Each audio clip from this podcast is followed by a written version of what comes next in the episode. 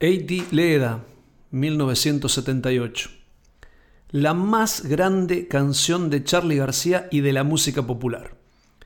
Compuesta originalmente para sui generis bajo el título Nena, conservó su letra completa, salvo la frase infinitos carteles que no digan nada, que originalmente era que nos den las gracias, y agregó nuevos y virtuosos arreglos musicales.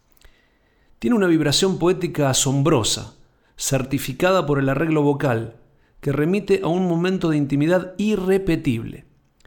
Si bien García nunca hizo mención a esto, todo el trayecto musical y literario corre por los carriles de un acto sexual convocado por el amor.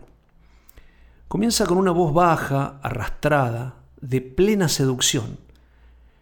En el momento en que las palabras hacen el primer contacto sensual, quiero verte la cara, brillando como una esclava negra, pero para construir una alegría compartida, sonriendo con ganas. Luego describe su situación de soledad, una angustia que reclama una compañera para que el mundo se recupere o revele algún sentido. Lejos de casa, no tengo nadie que me acompañe a ver la mañana. Después de esos instantes sensuales, de caricias y de palabras dichas a media voz, en donde Eros esparce la brisa irrevocable, ya no se puede volver. Llega el despojo de la ropa. Quiero verte desnuda, pero no como obscenidad lujuriosa, sino como instancia del sentido natural, como expresión de la armonía universal, el día en que desfilen los cuerpos que han sido salvados. Solo se trata de un juego, de un encuentro que tiene como único sentido confirmar la vida. Y realmente quiero que te rías y que digas que es un juego, no más. Si no es así, de nada vale lo que se hace. Todo se vuelve vacío, efímero. O me mates este mediodía. Así es que ese coito ya comenzó y avanza con su ritmo sensual que luego crece en intensidad porque ya es una realidad que está en marcha, con su misterio sagrado. Para esta escena García utiliza la figura de la alondra que los sobrevuela. Entrando al cuarto volando bajo, la alondra ya está cerca de tu cama.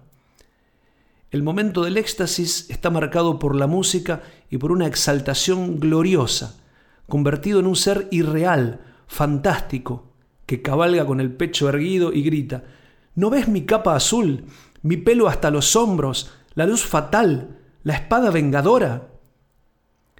Pero ese casi todopoderoso que el orgasmo convierte en un semidios, al mismo tiempo no es más que un hombre que se reivindica y se manifiesta como tal.